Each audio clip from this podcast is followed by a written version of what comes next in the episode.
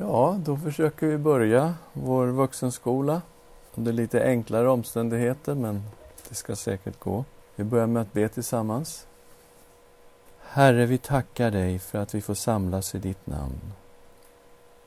Du har lovat, Herre Jesus, där två eller tre är församlade i ditt namn. Där är du mitt ibland dem. Tack, Herre, att du är den Gud som bor mitt ibland ditt folk. Fyll oss, o Gud, med helig Ande. Öppna våra hjärtan. Tala till oss, vi ber, ifrån ditt eget ord. I Jesu namn. Amen. Ja, vi är inne i ett spännande avsnitt av Uppenbarelseboken. Och eh, det är en uppenbarelse från Jesus till sju församlingar i mindre Asien. Och eh, det finns en uppenbarelse här i början av boken där Jesus uppenbarar sig för Johannes som den förhärligade Kristus. Han är klädd i en vit linneklädnad och har något gyllene bälte kring bröstet. Han föreslår att han är konung och präst i samma person. Han går omkring bland sju ljusstakar. Och de sju ljusstakarna är de sju församlingarna som får det här brevet. Och Jesus ser allt som händer i de här församlingarna. Han vet precis allting. Han bryr sig verkligen om vad som händer. Och han har ett personligt budskap till varje församling. Och uppmaningen till församlingarna det är att höra vad Anden säger till församlingarna. Kristus, han har ett hår som är vitt som vit ull, talar om hans visdom.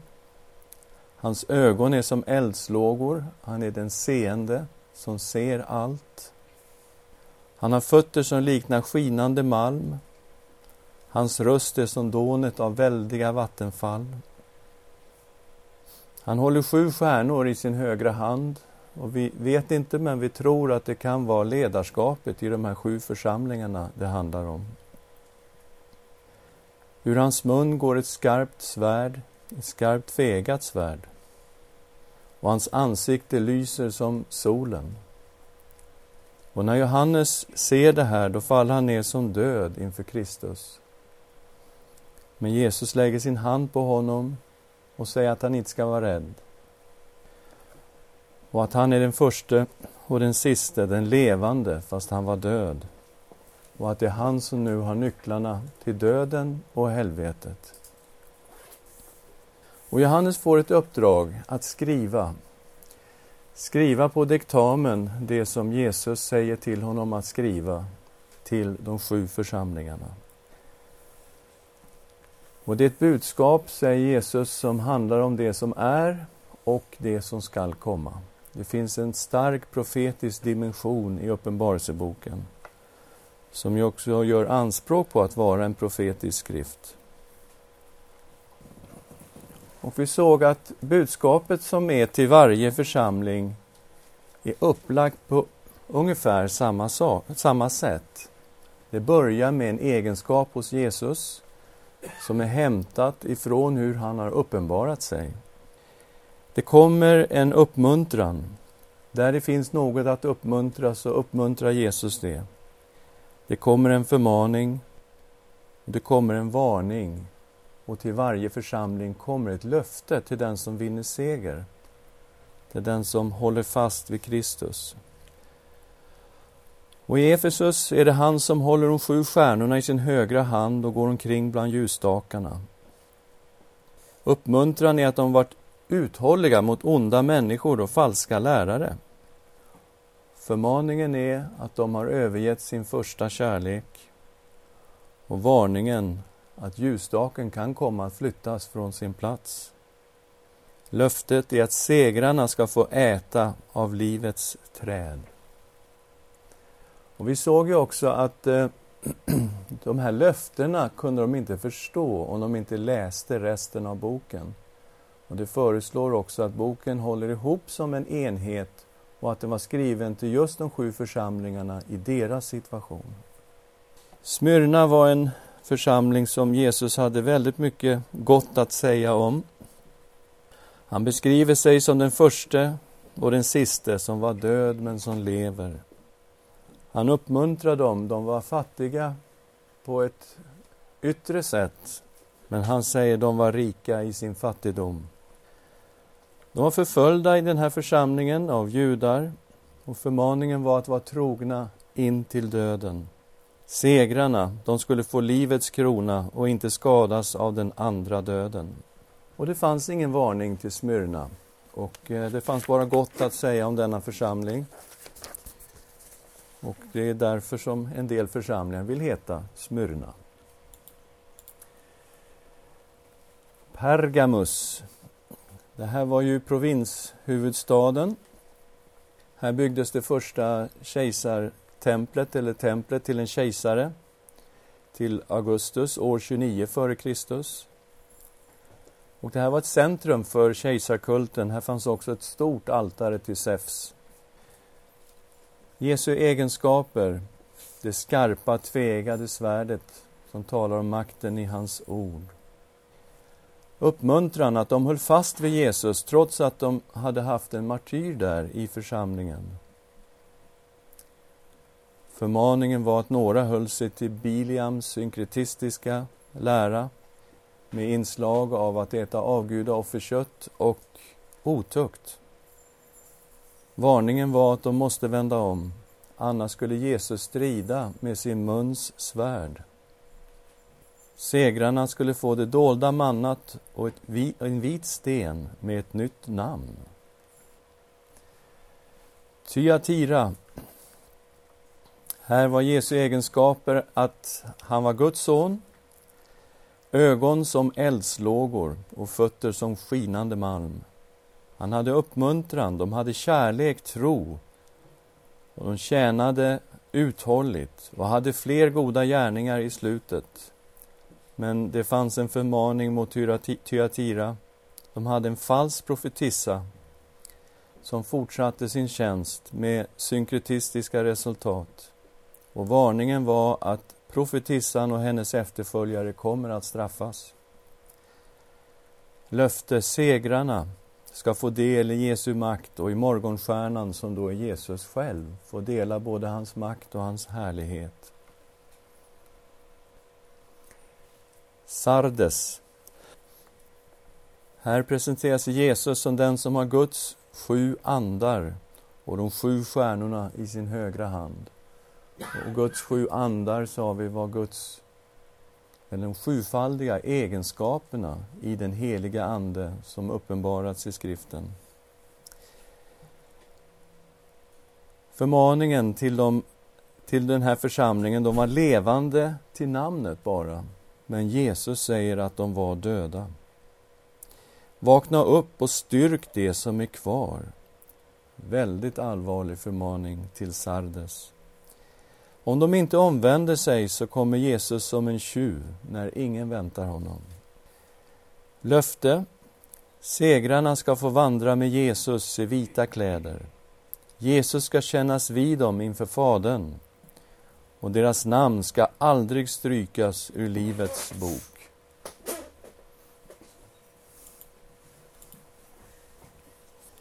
Philadelphia, den här är ett vanligt namn på frikyrkor i Sverige. Och man förstår varför.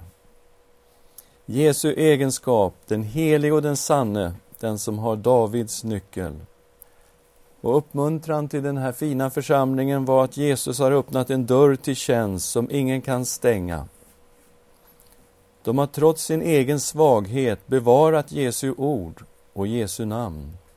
Och Jesus ska bevara dem genom prövningar. Några judar kommer snart att bli frälsta. Förmaningen var Håll fast vid det du har så att ingen tar segerkransen. Och varningen fanns inte. Inget att varna för här.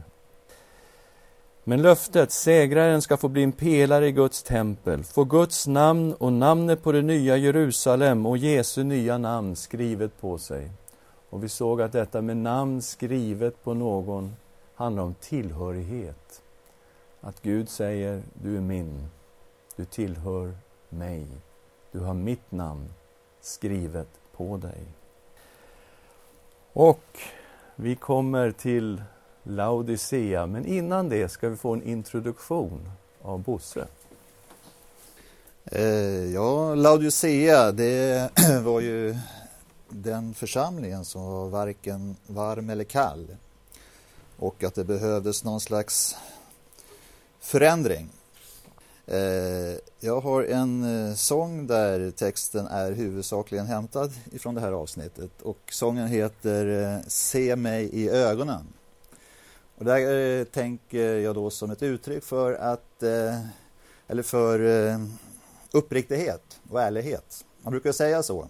Kan du se mig i ögonen och säga det där?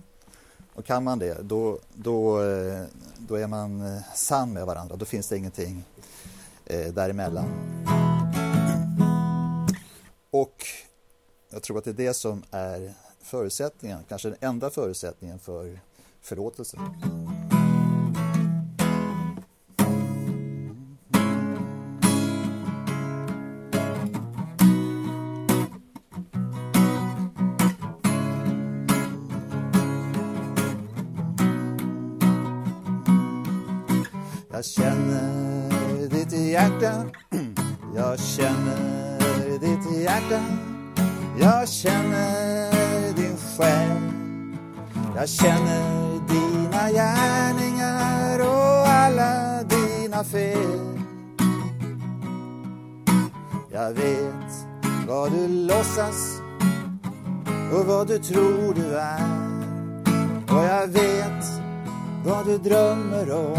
Vad ditt hjärta begär. Så se mig i ögonen, titta inte bort. Det finns ingenting som du kan dölja för mig. Och att se mig i ögonen och inte titta bort, det är det enda som behövs för att följa mig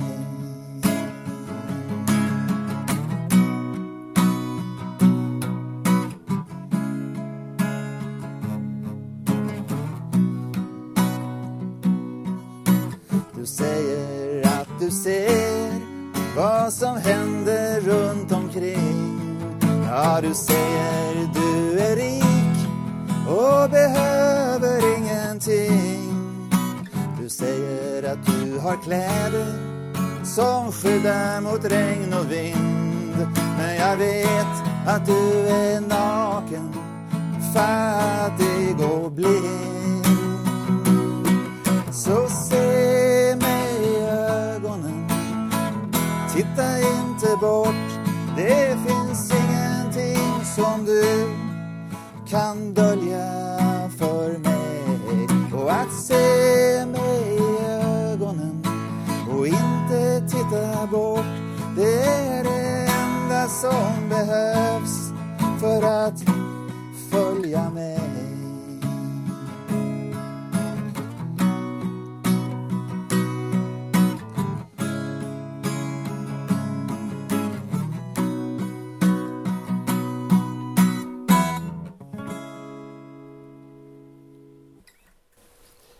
Tack Bosse.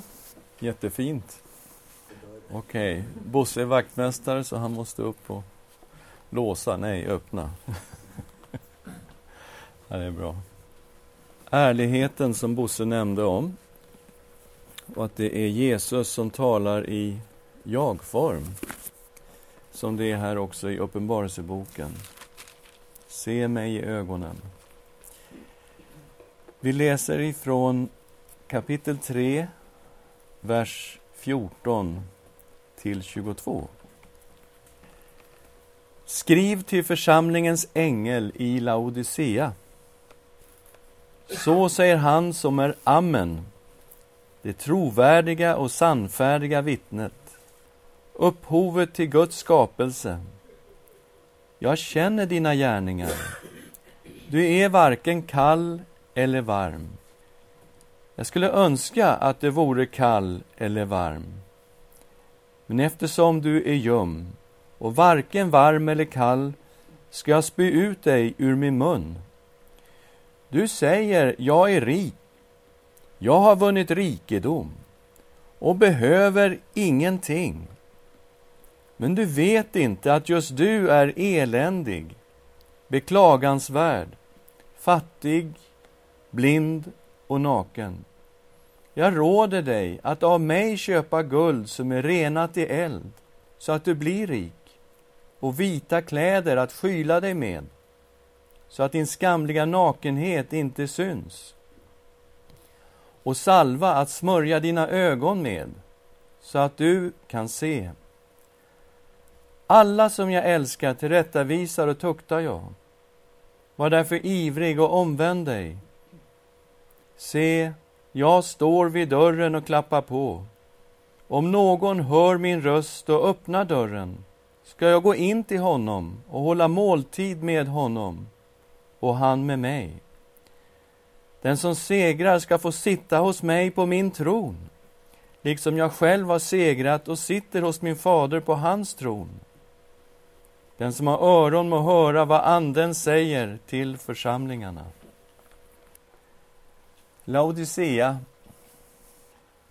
eh, betyder folkens rätt. Och här tror jag det kan ha någonting med Jesu vittnesbörd att göra, att Jesus kommer att träda upp som ett vittne i en domstol. Han kallar sig själv nämligen Jesus för Amen, det trovärdiga och sanna vittnet. Och namnet betyder alltså folkens rätt. Staden låg i Lykosdalen, en flod, eh, ganska nära Heriopolis, som är dagens eh, Pamukkale, och Kolosse. Och det kan man se när man läser Kolosserbrevet att de här låg väldigt nära varandra. I Kolosserbrevet kapitel 4 och vers 13 står det så här. Jag kan intyga hur mycket han arbetar för er och för dem, för dem i Laodicea och Hierapolis. Det är alltså eh, en person här, Epafras. Eh, och det här är ett brev till Kolosse. Och den här personen har alltså jobbat i Kolosse förstås, men också i Laodicea och Hierapolis. Och de ligger bara några kilometer ifrån varann. Eh, när vi var där, Maggan och jag, så kunde man ju se Kolosse, eller Laodicea, när man står uppe i Hierapolis och tittar ner över Lykosdalen, så ser man ju eh, Laodicea där på andra sidan dalen. Eh, delvis utgrävd Laodicea. De har grävt fram en hel del eh, teater och mycket annat som man kan gå runt där och titta på. När vi var på Kolosse, då var man ju förvånad att de inte har grävt ut den. Det är bara som en enda stor kulle, outgrävd, med massa skärvor på. Och man tänker en sån gammal antik stad och så ligger där och outgrävd, helt outgrävd. Där höll vi på att bli uppätna av en hund, eller flera hundar, det var ju en grej för sig. Ja, vi står uppe på Kolossekullen och tittar ner på en trädgård som ligger alldeles intill där. Och där var det väldigt mycket statyer och fina saker då som de naturligtvis har norpat ifrån den här kullen. De har gjort lite privata utgrävningar och ställt den där nere i trädgården. Så vi tänkte, ja men vad kul, vi går ner och tittar på de här grejerna. Och eh, parkerade vår bil och så börjar vi gå mot det här. Och innan vi kommer fram till huset så kommer det, vad var det, var det 300? Tre var det va? Minst tre. Stora och de är alltså på väg att flyga på oss. Och det är på vepsen att de biter oss. De är jättenära och de är jätteaggressiva. Och eh, eftersom jag bott i Egypten tänkte jag att jag chansar, de här är tränade i Mellanöstern. Så jag böjer mig snabbt ner och låtsas ta upp en sten. Jag hittar ingen sten, men jag låtsas ta upp en sten och så ställer jag mig så här i anfallsposition. Helt plötsligt stannar de. Visar att de var tränade i Mellanöstern. Så vi började så att säga backa försiktigt då. Så kommer de efter med nya anfall och upp med handen. Och då stannar de varje gång. Så tack och lov, turkarna kastar sten på dem.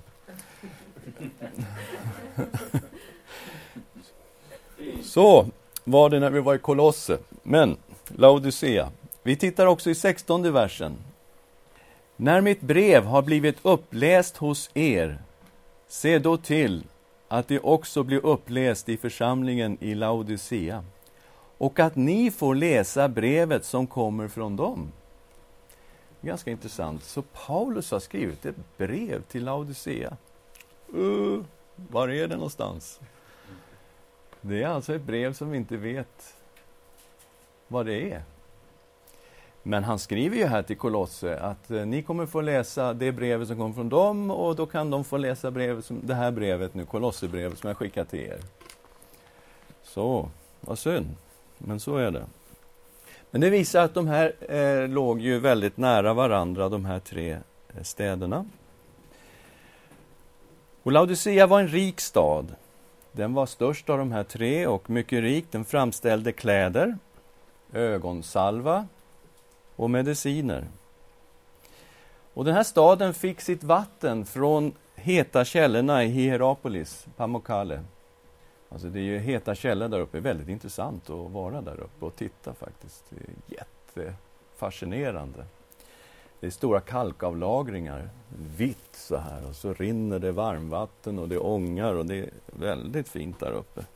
I alla fall så fick de sitt vatten där uppifrån på en akvadukt ner till Laodicea. Och när det här heta vattnet kommer fram så är det ljummet. Vattnet är ljummet. Okej, okay. här har vi bildspråket som går igen med, med att vara ljum. I Laodicea dyrkades Zeus, Hermes och lekekonstens gudinna Asklepolis. Asklepios, förlåt. Och Jesu egenskaper, det trovärdiga och sanna vittnet och början till Guds skapelse. Det är lite anspråk här, att vara den som är ursprunget till Guds skapelse. Hur håller det ihop i boken? Alldeles utmärkt. 22 kapitlet, vers 13, talar Jesus. Och vad säger han?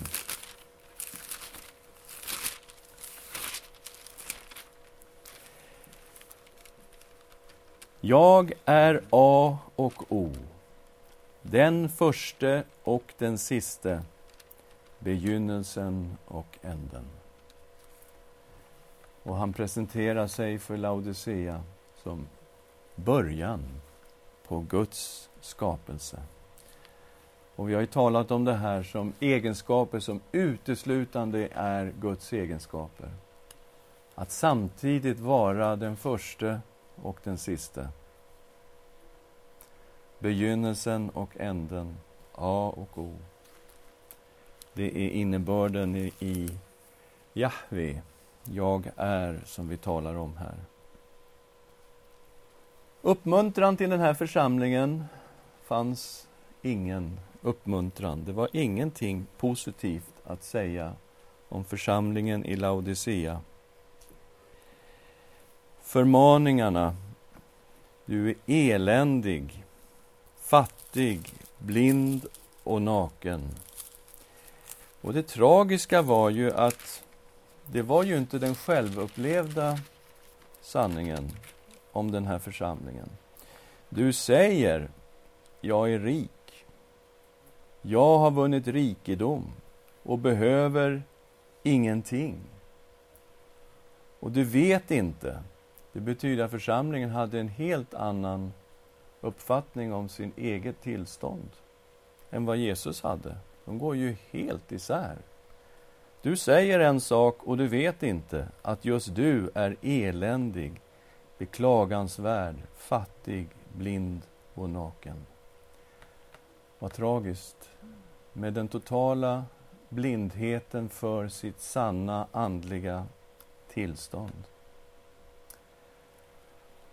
Och de tillverkade ju ögonsalva här och Jesus tycker att de ska, att de ska komma till honom så att han ska smörja ögonen så att de kan se. De tyckte ju att de var rika, men Jesus säger kom till mig och köp guld som är renat i eld så att du blir rik. Och de hade ju fina kläder, de tillverkade ju det där. Och Jesus säger Kom till mig så ska du få vita kläder att skyla dig med. Uppenbarelseboken, de vita kläderna, det är de som har tvättat sig och de har blivit vita i Lammets blod. Så det symboliserar den renhet som kommer från Jesus, förlåtelsen och nåden. Om man tänker, men hur ska Jesus förhålla sig till en sån här situation? Och jag ser faktiskt bara kärlek.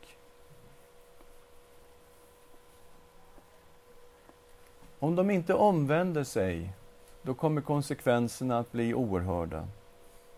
De kommer alltså att spys ut ur Jesu mun, säger han.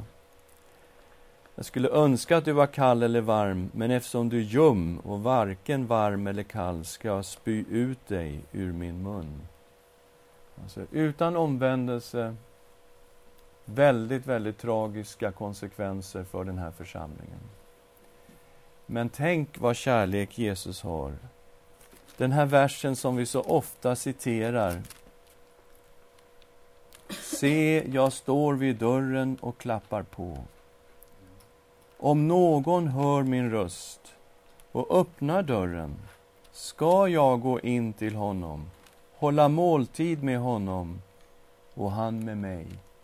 Alltså ett fullständigt öppet erbjudande Jesus, från Jesus att öppna upp. Att som Bosse sjöng, se honom i ögonen, vara ärlig, bekänna och ta emot förlåtelse och nåd. Gränslös nåd, helt säkert. Och det här med att Jesus ska gå in och äta tillsammans med det är det här djupa österländska sättet att dela livet med varandra i måltidsgemenskap. Alltså en djup personlig gemenskap. Där måltiden så att säga är själva ja, medlet för den här djupa gemenskapen. Löftet är starkt. Den som segrar ska få sitta hos mig på min tron liksom jag själv har segrat och sitter hos min fader på hans tron. Den som har öron må höra vad Anden säger till församlingarna. Att sitta med Jesus på hans tron, ja, det är en fantastisk position. Och det kommer igen här på olika sätt i Uppenbarelseboken. På ett ställe som vi kommer titta lite mer i detalj på senare, 24, står det så här. Och jag såg troner, och det som satt på dem fick rätt att döma. Och jag såg deras själar som hade halshuggits därför att de hade vittnat om Jesus och förkunnat Guds ord och inte tillbett vilddjuret och dess bild och inte tagit emot dess märke på pannan eller på handen. De levde och regerade med Kristus i tusen år. Och löftet till Laodicea att de ska få sitta med Jesus på hans tron. Precis som han satt hos Fadern, i fa på Faderns tron. Och det här är ju ja, Någonting som går igen på flera ställen i skriften. I brevbrevet kapitel 1, vers 3.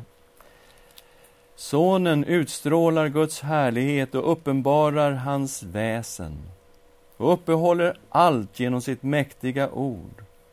Och sedan han utfört rening från synderna sitter han nu på majestätets högra sida i höjden. Kristus sitter med Fadern i den högsta position av auktoritet och makt och härlighet och ära. Ja, det här är eh, den sista församlingen. Jag tänkte bara nämna någonting här om slutorden till Laodicea. Slutorden är den som har öron må höra vad Anden säger till församlingarna. Och den frasen går igen till alla sju församlingar. Samtliga får detta.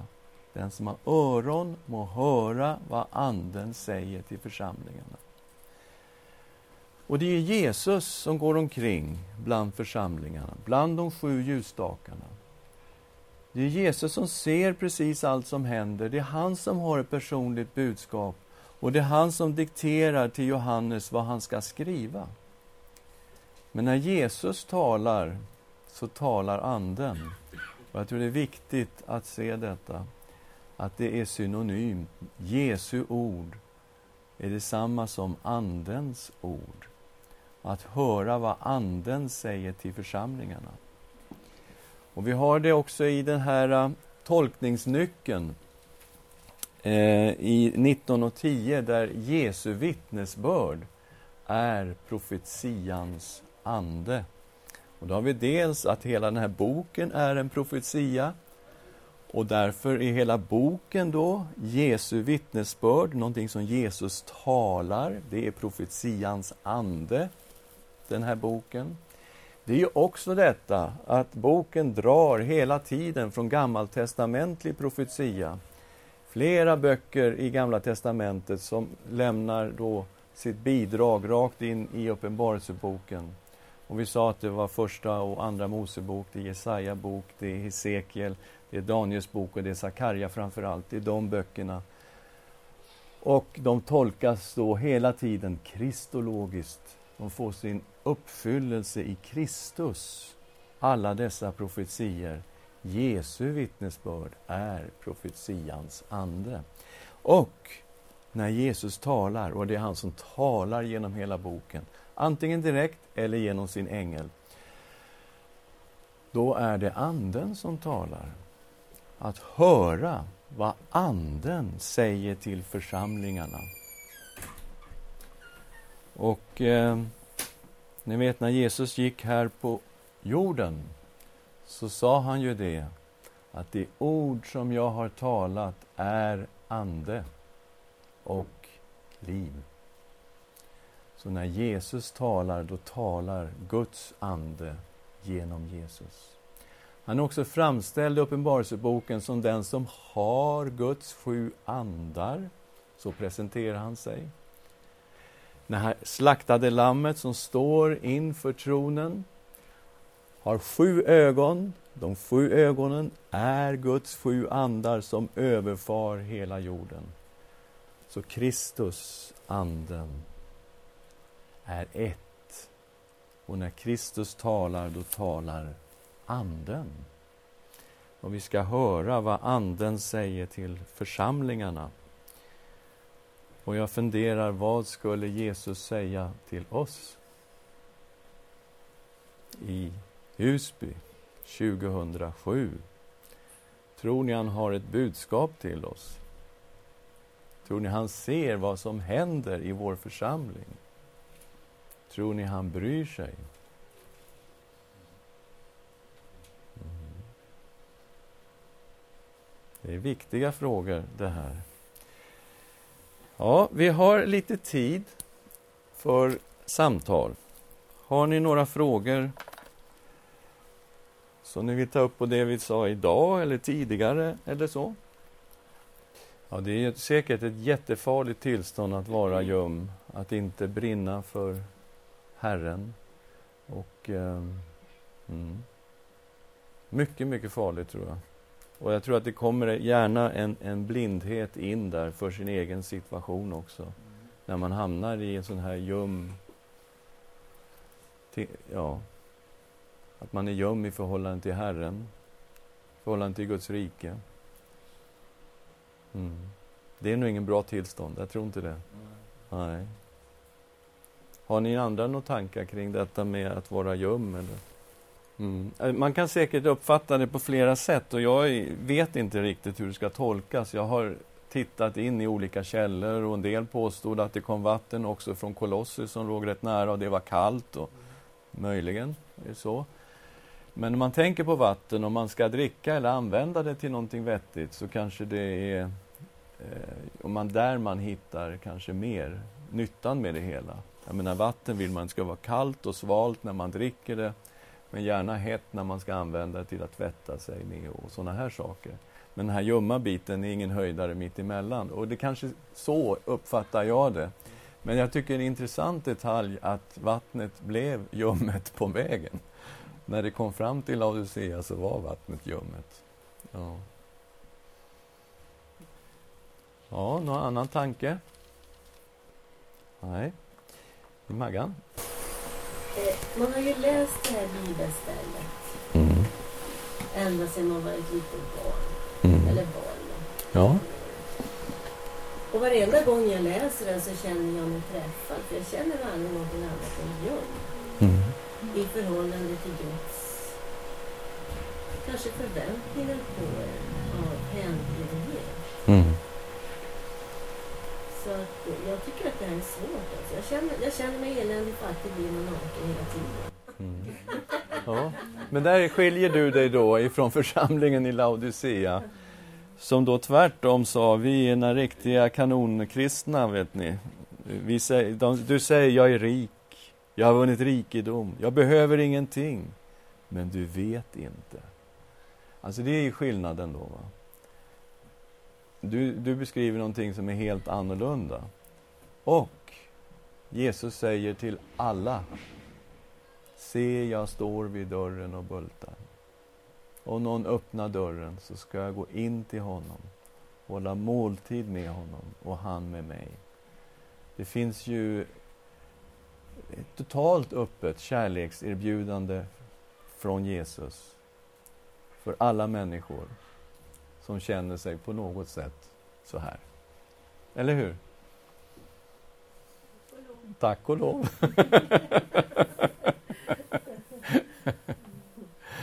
ja. Ska vi be tillsammans då?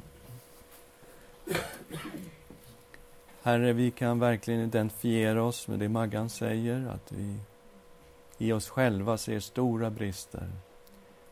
Bevara oss från andlig blindhet, att inte se våra brister och inte förstå att vi är behövande människor.